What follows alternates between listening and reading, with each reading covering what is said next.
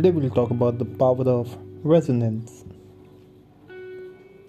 Resonance is the physical vibration of your vocal folds through your body.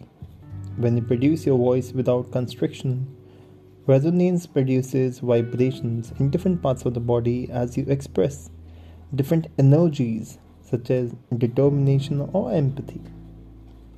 Discovering how to use resonance opens the way to being able to express yourself powerfully and influentially. Experience how vibration resonance works with this little experiment. Hold a rubber band loosely between your thumb and forefinger and pluck it. In the flabby state, it makes no sound. Then loop the band over your thumb, little finger, stretch it out. As you stretch and when you pluck, it makes a pinging sound, more resonant, fairly quiet. Finally, stretch the rubber band across the top, around the bottom of a fairly steep sided bowl. Rest the bowl on a hard surface and pluck the band with concave shape. You hear a sound that is considerably louder and more musical. That's resonance when you have music and loudness in your sound, in your voice. The strings of a violin stretch across the instrument's hollow body work in a similar way to a taut rubber band stretched across a bowl. The strings are fixed, leaving the body of the violin free to vibrate. These vibrations will produce the warm, powerful sound of the instrument called resonance power of these beautiful sounds were enhanced by his vast bulk. Another great singer, Maria Callas, sacrificed some of her rich vocal tone when she lost a considerable number of pounds to, mo- to look more like a consumptive heroine.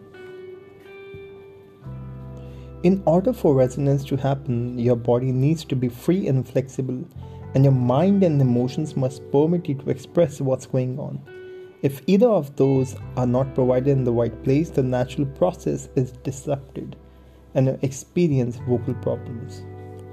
When you produce your voice with freedom, every part of your body, the thoughts, the feelings, the emotions, the impulse, they affect the resonance in such a way that your voice expresses varying combinations of these energies with extraordinary subtlety actors because they train their voices have bigger pitch range than most people.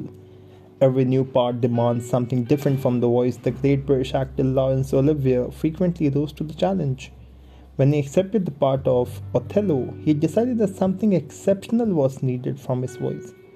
He undertook a period of intensive preparation. He went into body work to give himself greater muscle tone and strength and voice work to lower his voice. People who heard him in the part remarked upon how deep his voice was. He succeeded in adding several notes to his lower range.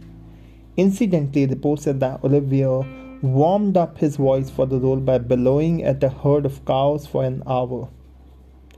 Different parts of your body come into play when producing different pitches.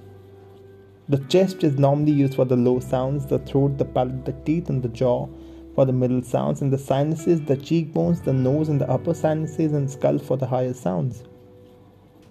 These are the transitions. When you state something that you believe to be true and you want to share your belief, your voice naturally vibrates in your chest. Put your hand on your chest and breathe in. As you breathe out, settle into the easy humming sound of hum or um. Oh. Feel your sternum bone vibrate under your hand. Continue to breathe. Make an ah sound while patting your chest repeatedly with your hand. When you find the place where your chest vibrates, let yourself go with the full body Tarzan cry, oh, oh, oh, beating your chest vigorously. Lay your hands lightly on your belly Take a good fresh breath. Make the sound on the out breath. Is a fricative. The upper teeth will rub on the lower lips, form a friction out there. The slit or the position which is there in between the teeth and the lips, the the sound of the air it rushes out from behind. This sound is the the friction sound that comes out. Keep your hands in gentle contact with your belly to monitor the smooth flow of the air. Repeat the steps, take your time, and then go into the v sound. In this, along with the f, you're also adding a vocal sound. It is the sound of the v. You can feel the vibration v in your Adam's apple. Speak from the same place from where the v sound you made, like Veronica loves to play chess. Hear how the tone is low and it resonates in your chest. During resonance practice, imagine that you're breathing into the resonating place and connecting with this energy before you speak. Connect with the energy before you speak. Think of confidence and strength as you breathe into the resonance in your chest.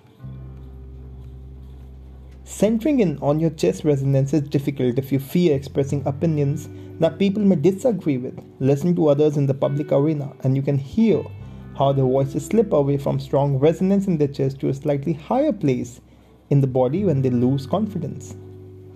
Being able to produce the chest voice is about trusting yourself to state your case firmly without being swayed by what others think. When trust is absent, your voice sometimes tells the truth more surely than your words. Something like this happened with Tony Blair, who was the Prime Minister at the time. He was an excellent speaker. He carried the audiences with him. His voice had the quality that many people would warm up towards him. However, the voice of the truth never came out on that day. When he was asked in the media interviews to justify his decisions over the war in Iraq, you can hear how his voice tightens, thins, instead of resounding clearly in the chest. Why? Because Blair reveals that there is a discomfort even as he states his case with emphasis, ultimately creating a feeling of uncertainty as you listen to him. The trust is absent, the truth is absent, and you can feel it in his voice. Your tone is usually a fairly accurate indicator of your enthusiasm. Have a listen to other people. If nothing excites them, you find their voices don't go up much. If you know someone whose life is a roller coaster swinging up and down, round and round, you can feel and hear a voice that sweeps up and down with the changes of the mood, perhaps even without a single sentence or phrase. Teachers recognize the children's characteristics through their tone in the classrooms, the quiet low voices of timid, and the high have to speak tones of me, me, me, miss. I know the answer. Another vital use of higher resonance is to give your voice stronger carrying power. The more you want your voice to project, the more you need to include the resonance of your nose, of your cheeks, of the bones at the front of your face, which is your mask. I don't mean that you are just those high tones, but they join with your chest resonance to give your voice a brightness, which will help in projecting yourself well. Whenever a speaker is genuinely speaking from the heart, with feeling, you hear the soft edge, low pitched tones of the resonance. You hear this in voices of Nelson Mandela, who once said that a good head and a good heart are a formidable combination. Conductor Benjamin Zander, Ben Zander, and the politician Shirley Williams, they provide the examples of heartfelt voices. I introduce to you what is called the voice of the heart. You display a different kind of energy when you care about something it displays different kind of energy especially the colors of the voice. It gives a deeper sound, a softer, persuasive edge. Emotion has a way of traveling straight from your heart into the hearts of your listeners. Voice is colored by emotional energy in every kind of communication. Even in classical singing, an art characterized by extremely difficult technique, the most adored singers are those who put heart and soul into their voices. The most famous tenor Jose Carreras suggested that singing from the soul is what distinguishes the good from the great. Or, as the poet Maya Angelou used to say, people will forget what you said, people will forget what you did, but people will always remember how you made them feel. Speaking from your heart is simply about feeling while speaking. Okay, try, try to choose someone or something you love or care about, or even just think about it. Think about a person you know. Think about an animal place that is special to you. Think about an activity you enjoy that allows you to feel or a cause that you passionately care. Choose any of the subjects and imagine you have to give a talk on it. Absorb yourself in enjoyable memories of the subject for a moment. Take a couple of minutes to talk about your passion. You may not instantly switch on to your passion, but don't worry, you get it. You are into it, you'll talk about it. Think especially of what you enjoy, what you care about, what turns you on, what moves you. After you finish, ask your audience what it was like for them to listen to you. Most listeners discover that they are moved by a speaker who employs this kind of feeling. Even if the subject isn't one they usually relate to, feelings are extremely contagious. Even feelings can do with practice. The next time you experience or remember a happy time, take a few moments to relive the emotions, enjoy them, amplify them. File away the experience of happiness in your mind so you can recall use it later. Do the same with other positive emotions such as determination, confidence, joy, and empathy. The emotion of fear gets in the way of other emotions. Fear makes you self conscious. It leads you to try to make an impression rather than honestly feel a feeling.